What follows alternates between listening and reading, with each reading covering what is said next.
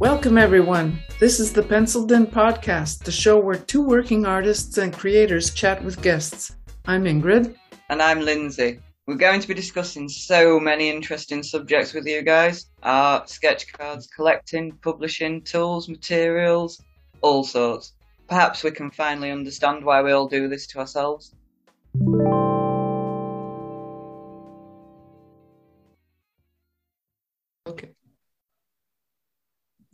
Hey, welcome to the show, everybody.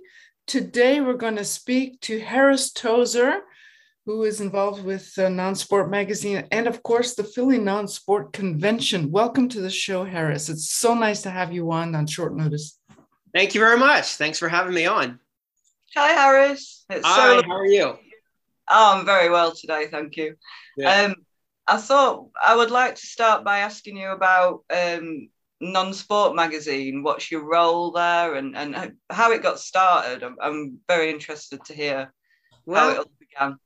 Sure.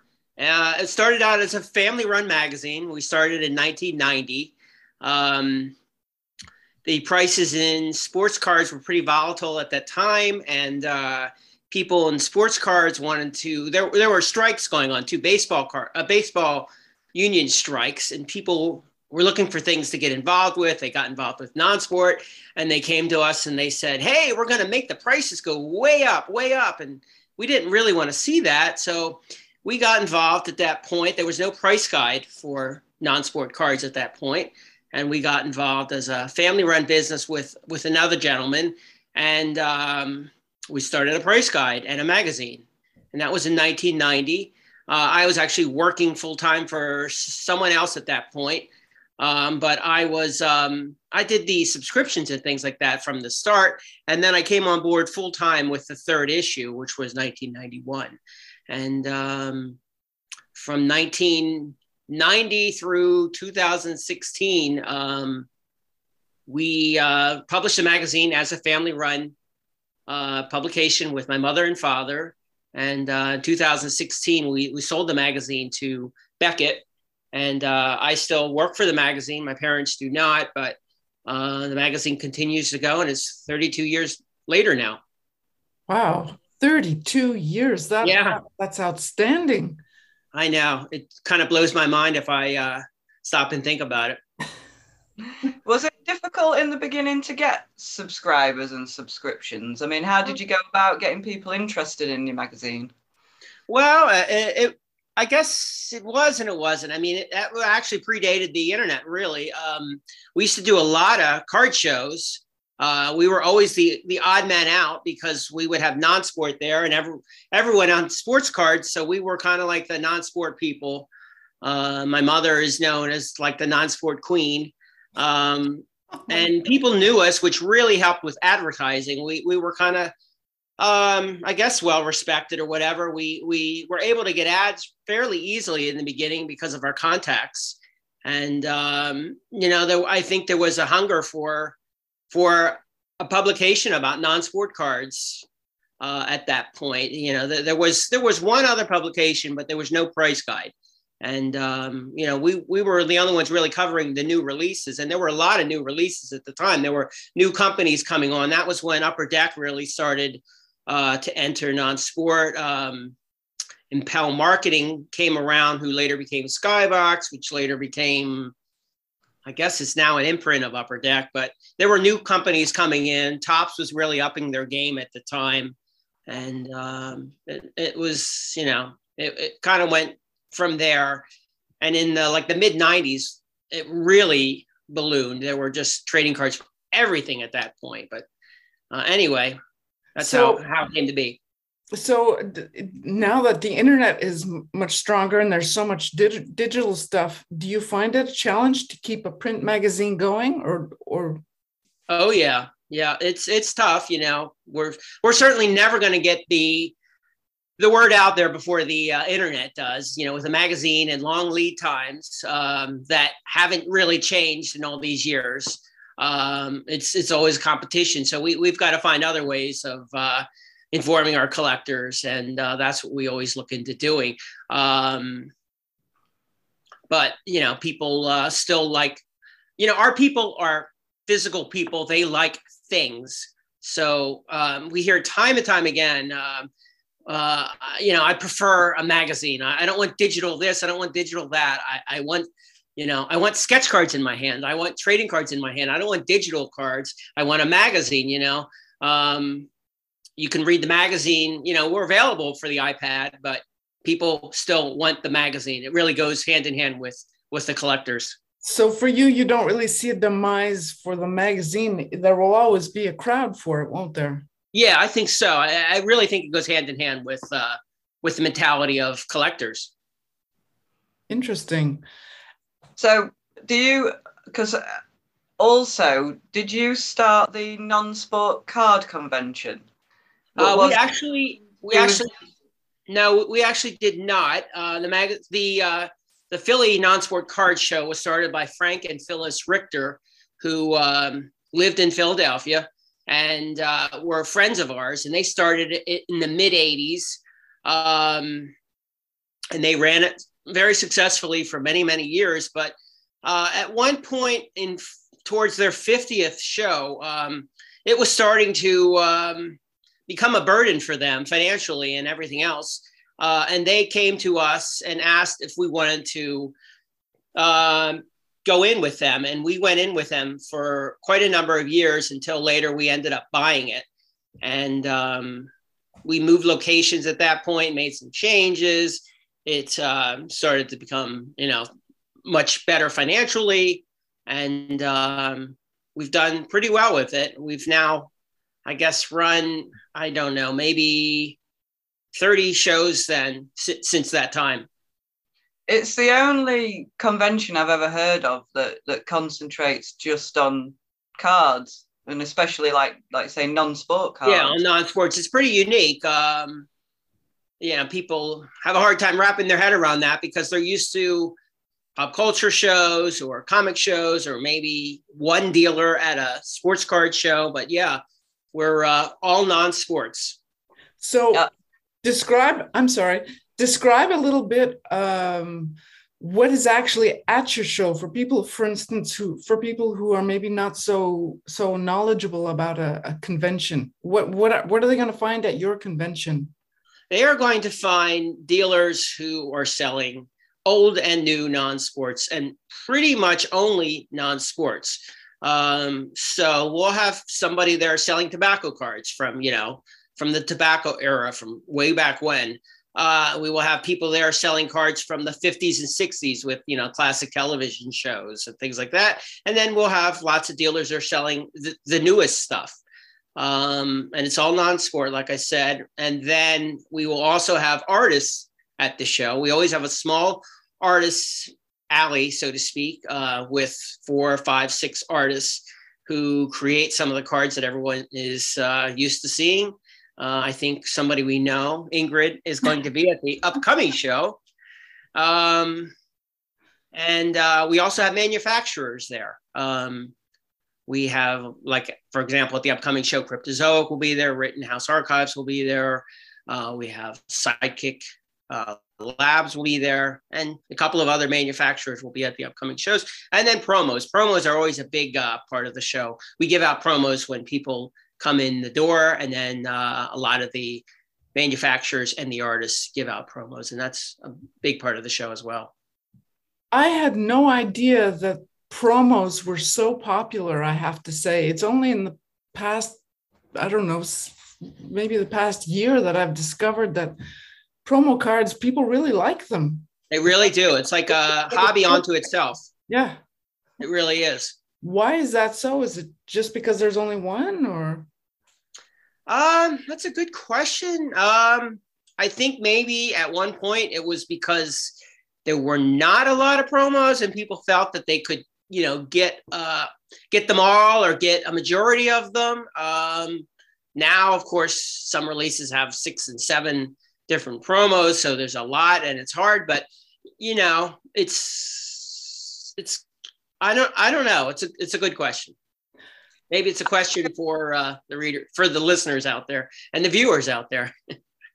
I'm hoping to gain more interest in sketch cards here in the UK. Um, okay. Started attending cons and things. Um, would you have any advice at all on how to go about trying to gather the interest? Because a lot of people have never heard of them and they don't know what they are. Um, even the printed sets that they um, they're kind of out of the loop in the UK a little bit. Yeah, yeah. I used to actually come over and do a UK show for years. I did uh, memorabilia in, in Birmingham. Oh, uh, yeah, I used to do, I did that maybe 10 or 12 years or something like that. And I loved going over there. But um, I will say you're right. You know, there were a lot of people that didn't know trading cards existed. And, you know, it was kind of funny because they're coming to a comic show or, or whatever. And the cards are a lot of the same subjects, you know, but they had no idea that there were cards for this and that. And the other thing, um, it's it's really an awareness thing. I don't know. It's it's just getting the word out that that the cards exist for their you know for the shows that they're already watching or for the artists that they're already following and things like that. Well when i did my last comic-con you know people were coming up and i had a, I had a few promo cards on my table. Uh-huh. I was just so surprised how they knew absolutely not what's this? And uh, the collectible trade i mean i remember them from being a kid. I mean i don't know if they're that um like you were saying in the 90s they were everywhere so I don't right. know if they're just missing out on learning about them when they when they were kids. Or... Yeah, that's a problem too. I mean, kids right now are not collecting cards. Unfortunately, there's so many other things, and you give. Unfortunately, now you give kids cards, and they go, "Oh, what do they do?" You know, um, you can't swipe on them or anything. Yeah, so that's a problem too but I have a feeling it's like, you know, jeans from the 70s, unfortunately, they keep coming back. So I would uh, I would be willing to bet that somebody who's well known down the road is going to be like, "Hey, I'm cool. I like cards." And then everybody will be into cards again. Lindsey, right. you and I are going to have to put together um, you and I are going to have to put together a, a UK uh, convention. I'll just start spamming some celebrities with some promo. Good idea. You put the put the uh, show together, and I'll come over. Oh, awesome! Okay, let's get on it, Lindsey.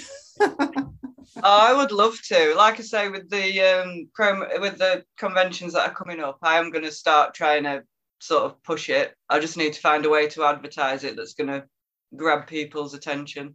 Right. You know, advertise it for the whole um, for the whole market, not just me. You know, I want to. Yeah. These exist.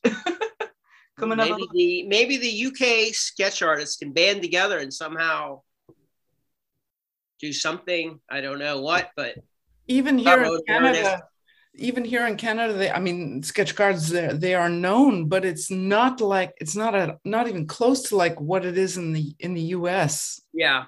Um, like uh, Montreal, which is about 45 minutes from where I am right now they before the pandemic they used to have a, a convention but it was mostly there were sketch card artists a few because there are one or two in montreal i think or at least near around there.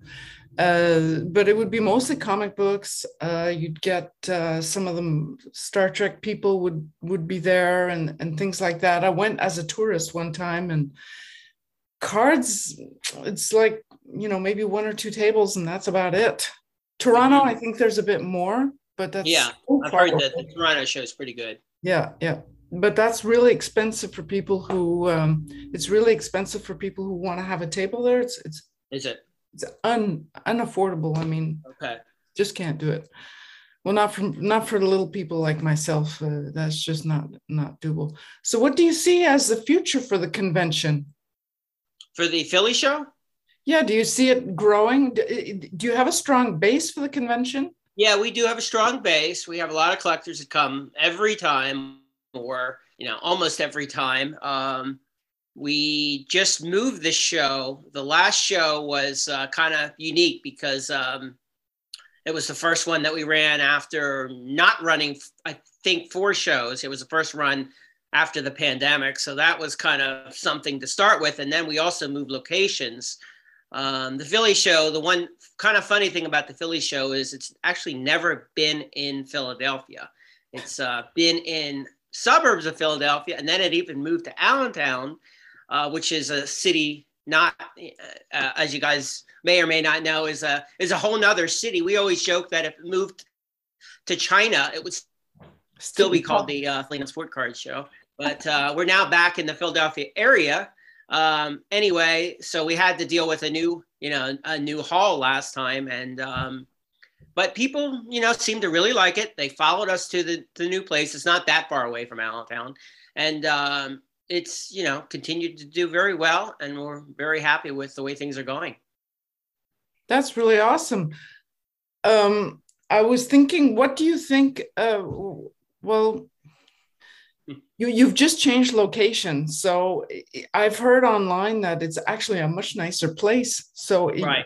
are you getting used to it? Are you setting up well? And yeah, definitely getting used to it. Um, you know, it was kind of like growing pains or something last time with having to deal with. You know, we were so used to the way things laid out at the Merchant Square Mall. That was where we were running yeah. it in Allentown. Uh, so we had to used to how things laid out, where food vendors were going to be, where uh, people were going to come in, and all that kind of stuff. So we now have one show under our belt, and uh, that's that's very helpful. I can't wait to go. I can't wait to yeah, go. can't wait to see you there. It's only a, a, week or so away now. I wish I could go. yeah, I wish you could too. Wish I, you could come. That would be so amazing. That would be awesome. How many do you do a year? Is it annual or do you do a few? We do two a year. It's always spring and fall. So, oh wow! Yeah, and the, the uh, spring one's coming up on May 21st and 22nd. Do you have um, do you have people filming there and putting it on social media as the day uh, goes? There's some of that. Yeah, we we don't do that, but we've had people that um, do that. We've had a couple of uh, inquiries this time from uh, press, from various press outlets. So I think there'll be a couple people there doing that, um, and I know collectors do it as well. Do you collect yourself? Uh, I do collect. Uh, we have, we still have a uh, um, a big collection of non-sport cards. We we maintain, you know, our collection from from when I was a kid, um, and then I collect other things myself. I have a pretty large collection of CDs. Uh, I'm really into music, so I, I have a ton of CDs and CD singles uh, things like that. Do you that. love the album? I, I love the uh, CD artwork in, in the covers. Yeah, yeah. Well, see, do you have do you have a favorite? I like since I grew up in the '80s. I I like '80s music, so I um, like my '80s music, and I continue to like those bands that you know are still around to this day, uh, recording new music. So you know, there's there's they're still out there, and I still buy their stuff. I do do some of the digital stuff these days, but I do still love, you know, a CD release. Um, I have all my vinyl from when I was a kid. I don't really buy vinyl anymore. But, I was going to uh, ask that if you still collect vinyl and uh... yeah, I still have all my vinyl from when I was a kid. Uh, I had 45s and I have albums, and oh. I love looking at it, and I love new vinyl, but I don't really have a working record player right now, and I don't really play records, so but you know, I still appreciate it. And well, I've got a little um, we've got a little music studio at the bottom of the garden, and there's just okay. just covered in CDs. Yeah. But like you know, you, you end up listening to stuff just on the computer, don't you? It's very rare. Yes, I do. To grab the CDs, to be honest, but I do yeah. like to have them. Like I hoard them. if I if I flipped my my uh, computer around right now, you'd see uh, racks of uh, CDs. But um, yeah, I, I, do listen to almost everything on my uh, computer or on my my phone. But years ago, you know, I ripped everything that I wanted, but I cannot part with the CDs. And sometimes I do. Um, you know, depending if I have a night in or something, I might listen to three or four CDs from the same band. Just I don't know. I really enjoy doing that. It you know. It's kind of like books. It's it's really nice to collect like hardcover books or soft covers or but I mean paper books. You know, it's really nice but I'll admit, even I do like have being able to have a, a digital version that you can bring around. And yeah. It doesn't take up so much room in your suitcase or whatever. Right. You. there are it's nice to nice to pick up with, you know, on another device. It definitely has a lot of advantages, but there's something about holding the the book or the CD or the album in your hands. Absolutely, absolutely. Um, so talk- I like about about collecting cards because you can store them so easily. Right. Like I'm a bit of a toy collector as well, and most of it's in loft, and I can't even look at it because it's the space. So you know that might be an angle I might go to in trying to get people interested in trading cards. You can collect loads, and they don't take up any room. That's a good point. yeah, that is a good point. It is actually. Uh, it's part of the part of the tags I sometimes use. You know, miniature art. You can collect being able to collect so much stuff on a if you're in a if you're in a really small apartment you can easily have a really nice collection nonetheless. Right. You don't have to have a whole mansion to be able to hang a huge painting or or anything right. like that. Right. Yeah it's definitely one of the uh, most compact collectibles out there. So compared- what what do you need like when you're when you're running your convention? What are the main things that you need to set up? I mean obviously you need to get all your traders in. Um, I'm not quite sure how how that works. Well, we um, you know all the tables and stuff like that is set up for us by the uh, by by the hall, but we still have a lot of work beyond that, and we have to dress all the tables.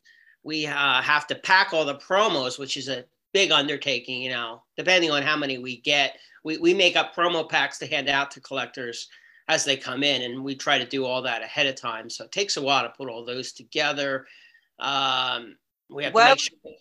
How do people go about submitting their promos to you to go in the pack, or do you choose? How does that work? Uh, they just come to us, and you know we tell them what the requirements are, how many we need. There's um, it's it's pretty easy, um, but they just have to have enough printed. And some people, like like Ingrid, for example, who are actually going to be at the show, will hand them out themselves. So we have that going on too. We used to have so many, in fact, that somebody would make up a list of all the available promos and where to go around the show floor to get them.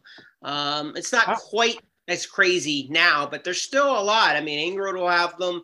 Cryptozoics giving some away. Rittenhouse Archives is giving some away. There's there there may or may not be some at the dinner that we have. I, I don't know anything about that. Um, but you know, there's various places where um, promos are handed out. Uh, um, so back to your question, yeah. And the other thing that we always we, we always rely on friends for help. Um, it does take a lot to run the show, you know, as far as taking money, um, making sure everything is in its right place we we we maintain our own tables at the show, so we need staff for that. So it's it's a bit of an undertaking, you know, with a little help from our friends, as as the song goes. About how many people do you usually get attending the show? Um, it's not huge numbers. I'd say uh, around five, six hundred, something like that. Oh, it's, it's still a still a lot of people. Yeah, sure. Would you like to talk a little bit about this upcoming show? Do you do you have any like special guests or or um, what how is it going to be run how is it going to be working for people who don't know anything about it? All right well the upcoming show like i said is may 21st and 22nd uh, we have four artists there this time. We have we, we have you ingrid. We have now i'm gonna you're putting me on the spot because i'm going to forget. We have uh, jeff zapata coming in. We have uh, james warhola coming and james is the um, nephew of andy warhol actually Warhola was the family name, but he changed it to Warhol. But uh, James Warhola is coming, and Chris Meeks is coming. Um, Chris, Chris, is also another sketch artist, and he's he's awesome, as are everybody else. Um, so we have those four artists, and uh, as I said, we have. Um, let me think about the manufacturers. We have yeah. Cryptozoic, Rittenhouse, sidekick. We have uh, Mark Pingitore, who also is an artist, but also runs his own uh, company called um, Magic Marker Art. So he'll be set up there um, both as an artist and uh, manufacturer. And I may be forgetting one or two art uh, manufacturers, but we, we have an auction company that sets up two. I think they're called the Collector Connection. And um, and we have all the promos that we'll be giving out. We also have uh, Adam Bomb coming.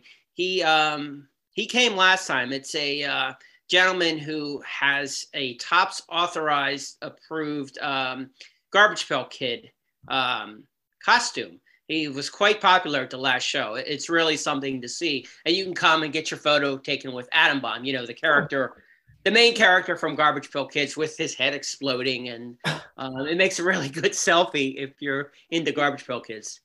That's amazing. Yeah. Oh, so you you this is the for people who come to visit, they can come and just walk in and browse the tables and all that stuff. And I think that's right. That's right. And um, it's really nice. You know, a lot of times you go to sports card shows and you see um, so, uh, celebrities and sports stars, and they're charging a zillion dollars for their autographs. I mean, we're kind of more old fashioned. We don't, you know, none of the artists, I don't think we've ever had an artist ever actually charge for an autograph.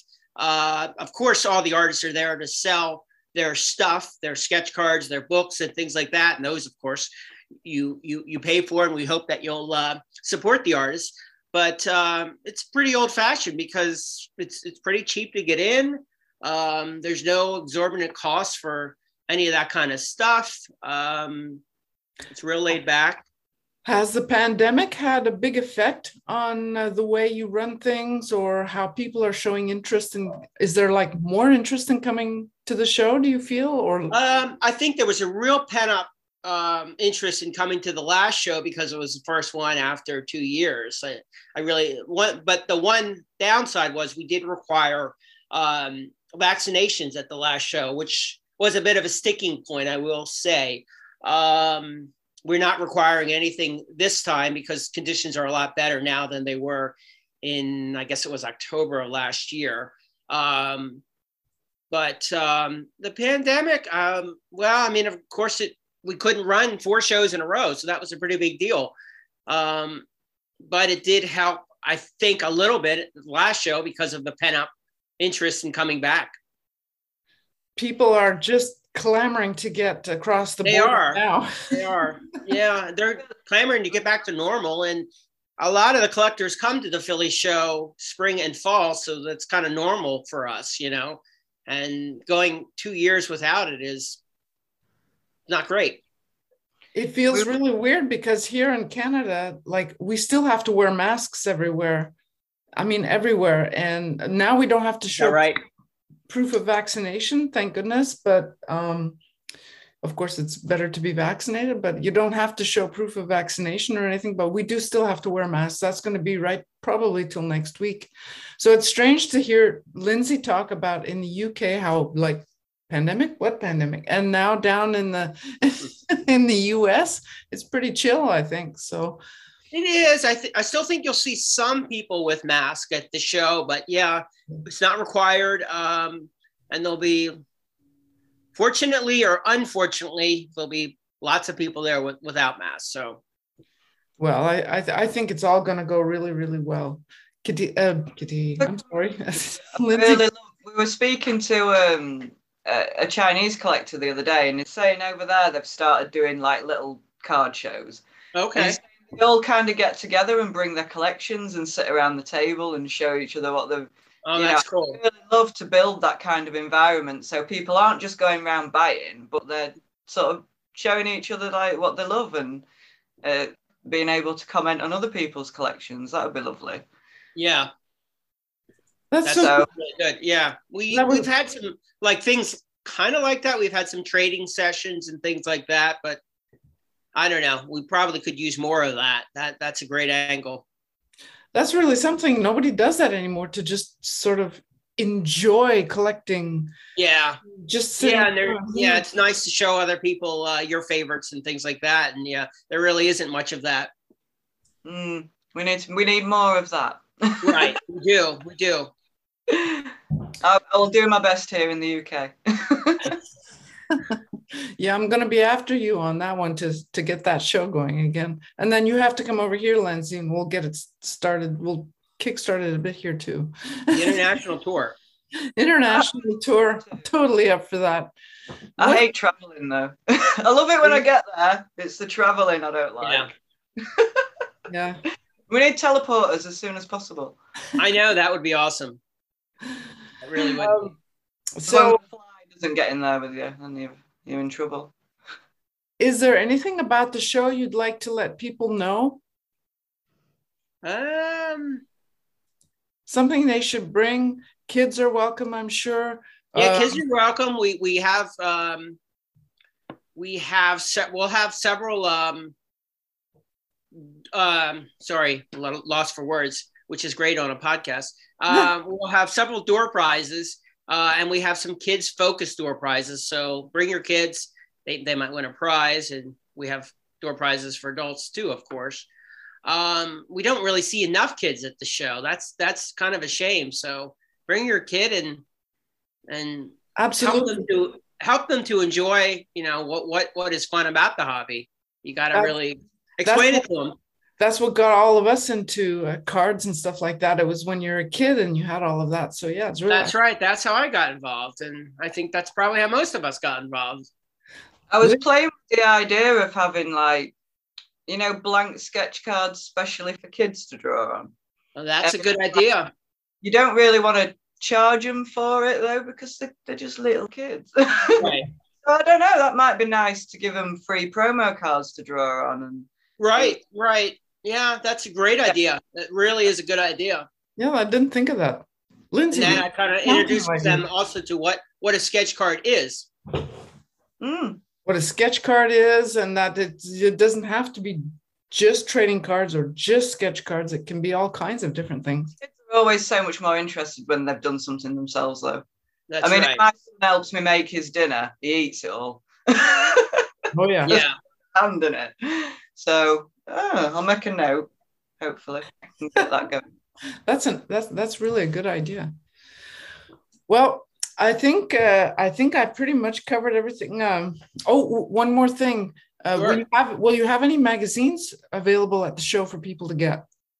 Well, um, that's a good question too. You know, um, we do not. Beckett is not setting up at the show, but we usually have a couple of the dealers, like Ed Webb, for example. I don't know if you Yes. guys know him or not, but he always has a. He always has the current issue, and he usually has the back issues and things like that. So you can d- generally find them available from him. Um, and there's usually a couple of other um, people, excuse me, dealers that have magazines available for sale.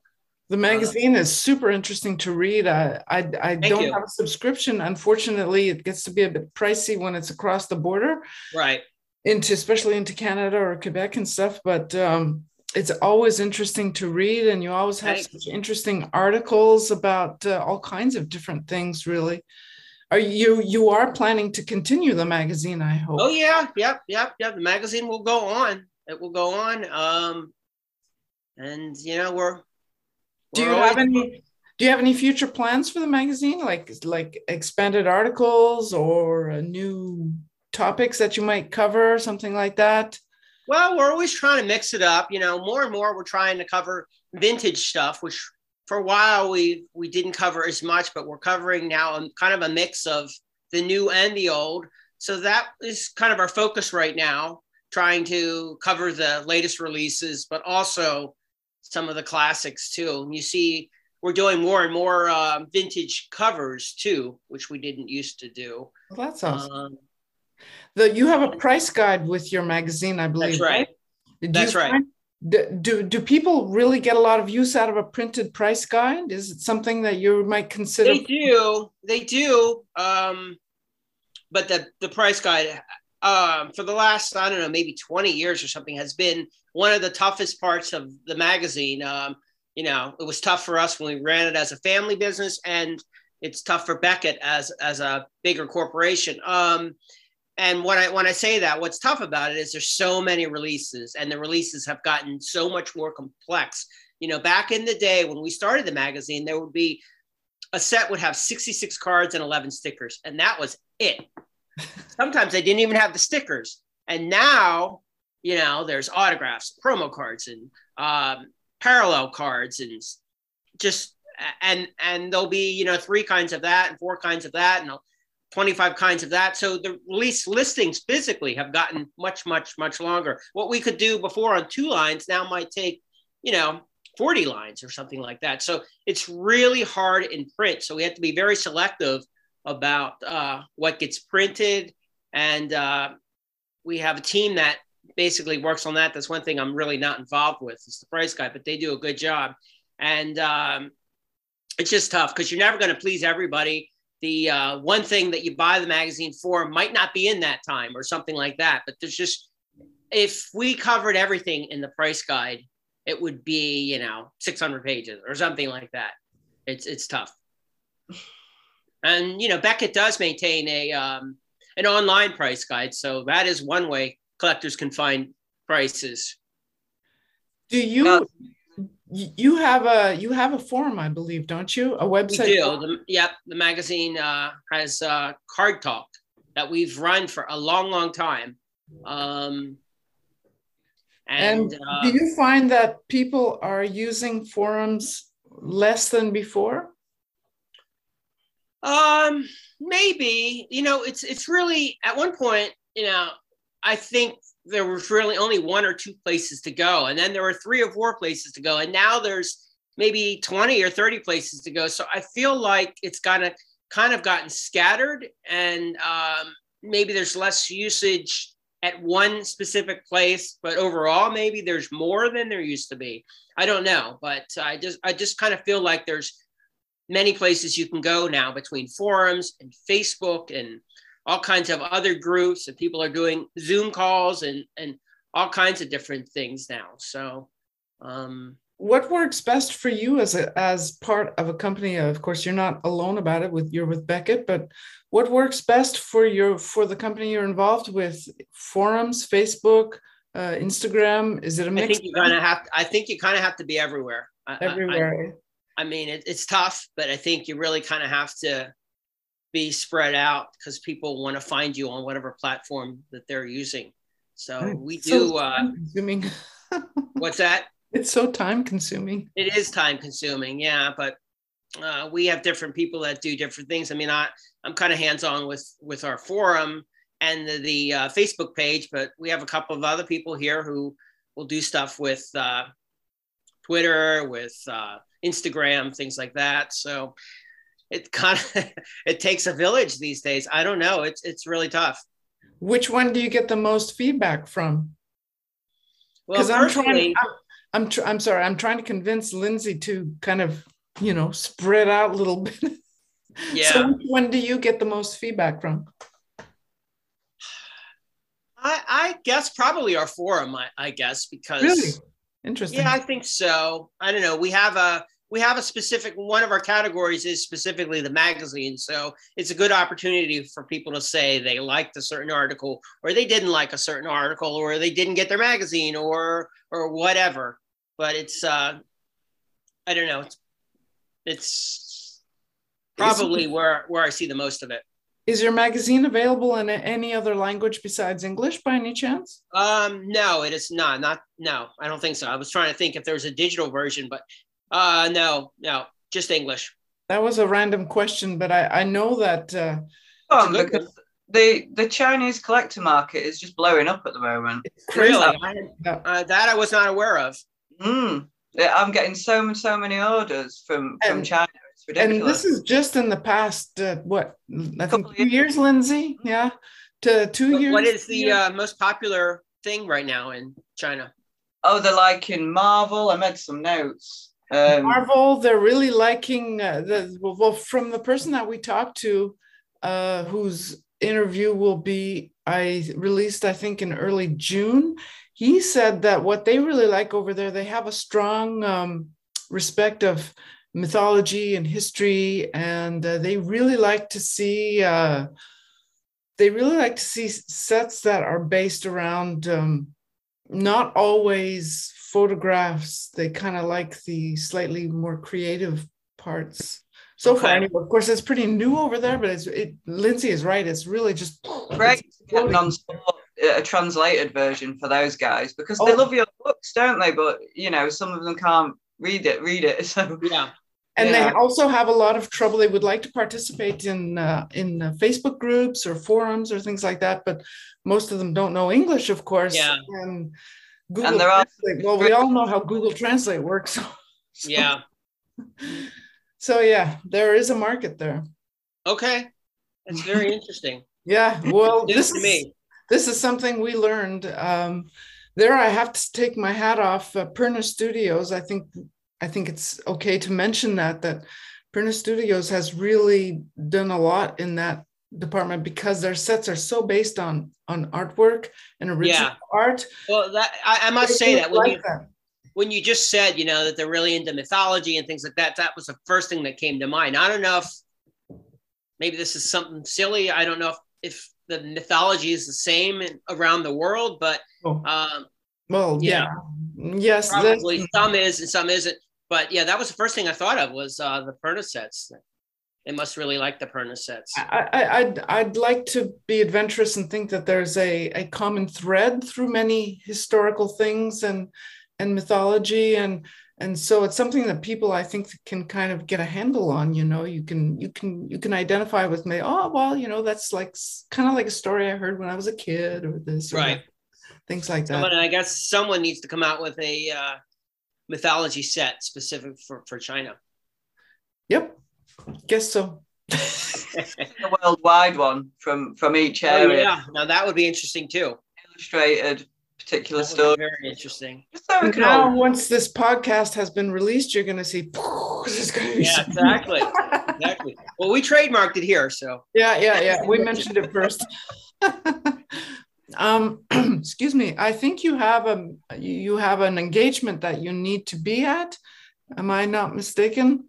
I have a little bit of extra time. I have. Okay, um, great. Yeah.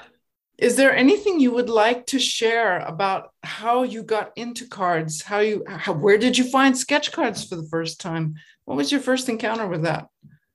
Well, I got into cards like probably half the other people that are listening via Star Wars.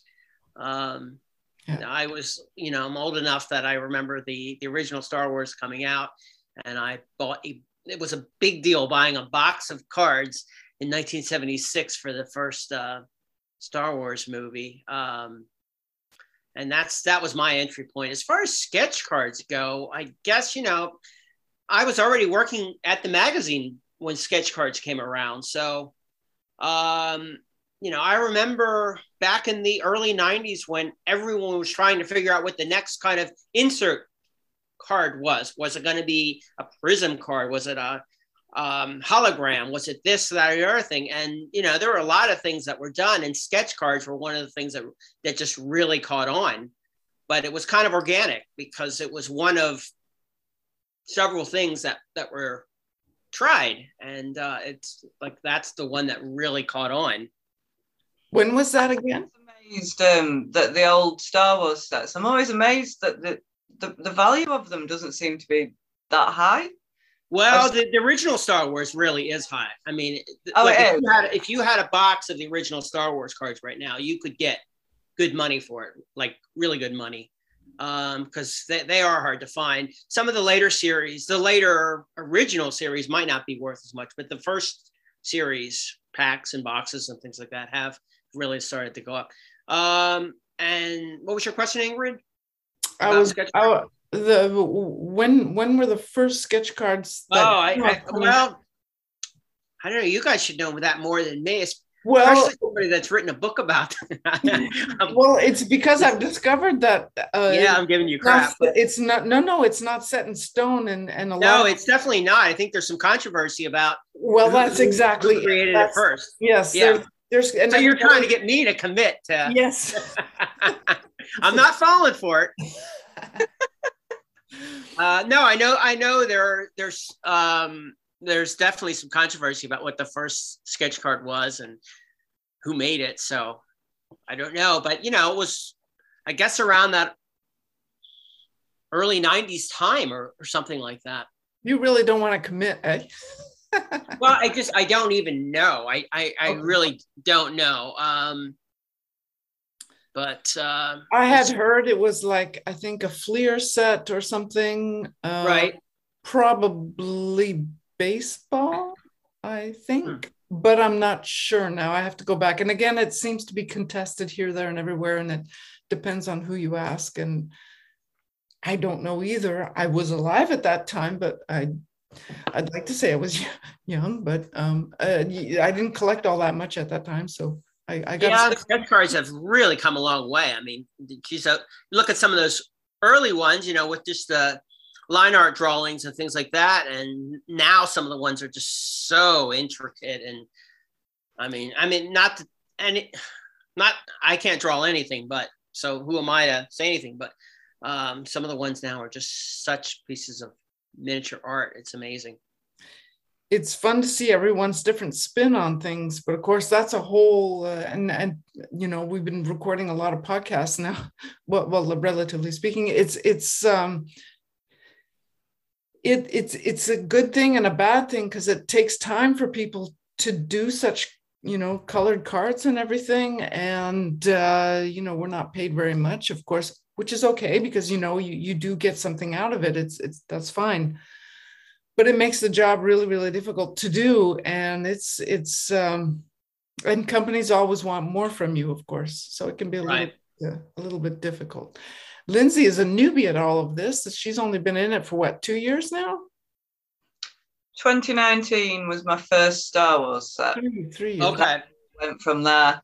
Uh, it's been going great. It's just getting better and better but I love it. I like um, when I work on a big piece, it takes me a while to to get the enthusiasm to keep working on it. But little tiny pieces where I can do three or four in a day. Oh yeah, really enjoy. Cards are great for uh, for uh, people with short attention spans like ourselves. Yeah, well, and it's something you know to to be get started on something and be done with it. You know. Yeah. Um, whereas like one of your bigger pieces can take days and days, and like you just said, you know, finding the enthusiasm to keep going is. So you first got into sketch cards, like uh, with the Star Wars sets and all of that. Do you collect any sports cards at all? Uh, my family has, uh, you know, a pretty decent sports card collection. I was never a sports card collector.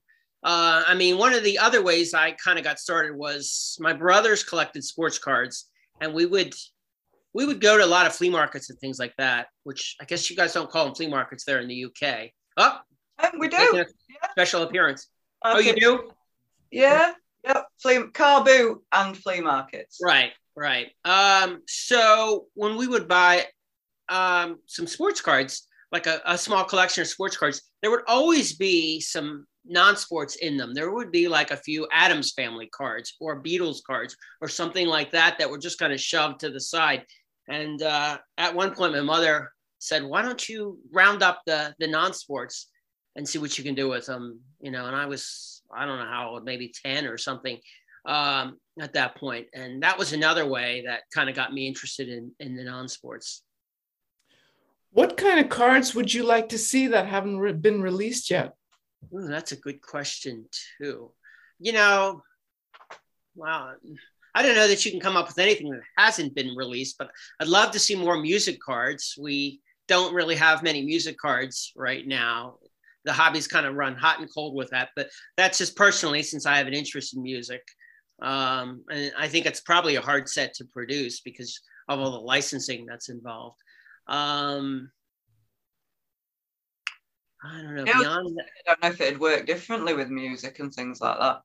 What's um, that? The licensing and everything. Um, I don't know how many channels you have to go through to get, you know, music a license. Yeah, I think you you know you'd probably have to get all the management companies on board and all the bands, and it'd probably be a uh, if it was covering a lot of different bands or whatever, it would probably be a licensing nightmare. But maybe covering a single entity it'd be easier. But we just don't really see too much of that anymore, and that's that's kind of a shame. Um, I would um, say uh, comic book trading cards, you know, from you know like Sandman, Preacher, that kind of thing. But I just don't think the the we were talking to Chris, wasn't we? Chris Mixon. He said the market's not quite big enough with those things to be able to, you know, make a massive set. Which yeah. nicely leads into my next qu- question, Lindsey. We, we, we it's almost like we practiced it. Um, what do you think of what do you think of the contrast between big publishing companies and small publishing companies when it comes to trading card sets and sketch card sets? Well, that's a good question. I, I um, it's great that they both exist. I mean, you're not uh-huh. going. Uh, somebody agrees with me. I mean, you're just not going to get a smaller company able to produce uh, the, new television show. It's not going to be, you know, it's not going to be in, um, possible for them to be able to afford the licensing fees like that for the latest.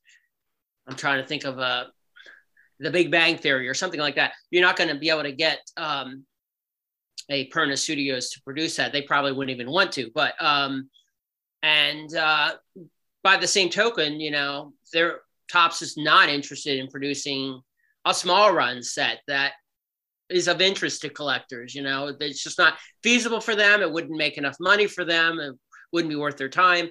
So both are both so are very necessary. You do think that there is um, a, a fertile ground, a, a, healthy way for big companies and small companies to coexist, and uh, definitely. And maybe there's room for more. Even do you think? Or yeah, I think there is room for more. I think um, right now we're. I feel like we're kind of in transition. We need we need uh, somebody to step up and produce some of the bigger sets. We don't seem to have as much of that right now. Um, what do you mean by that? You know, what's that? What do you mean by that? Stepping up. Well, Cryptozoic hasn't been doing as many licenses. They were really doing um, a lot of the big television shows and movies and things like that. They haven't been doing quite as many. I'd love to see them picking up some more licenses or somebody else. Uh, Topps is, you know, maintaining their stable of Star Wars and things like that. But we need uh, we need someone else to be doing some of these cool Netflix shows or things like that. And um, there's so many new, really cool shows out there. It, yeah, it's so much fun. As you say, I'm imagining the licensing could be like super complicated. And after working so many years for Topps and hearing about how hard it can be to work with with a company um, with uh, then you need also the, uh, the, the movie or tv studio or whatever and then sometimes all the individual actors right. must be like oh my god it must be incredible yeah uh, that's how i feel too I, I get i have not i don't have the patience for small things so i cannot imagine having the patience to do that kind of a project but um, that's why you need a company like Topps to to make those kinds of sets and like I said, by the same token, I don't see them making a mythology set or something like that. No, no. So there is room for everyone and all these creative people out out there. Even if it's a, just a small thing, you can find your crowd. I think, eh? Right. I agree. You know, um, like if you approached an actor and and had photographs provided from them of them, not not in their in their role or anything, but collectors might still be interested in that because the, yeah. they, they wouldn't need license from anything. It's no, just, uh, just, like you said, you're you're really you know you're thinking hat on there. I mean, you, you, would definitely not want them to be in their roles because that would be problematic. But yeah, if you had shots of the actor, I, I think you could do that, especially if you had um, got the actor to do a couple of autograph cards or something like that. I hate to say it, but I think something like that would probably be necessary. I think that might be a good route to go down. At least try something like that. Um, right. That's difficult. I'm going to charge you a fortune now, then.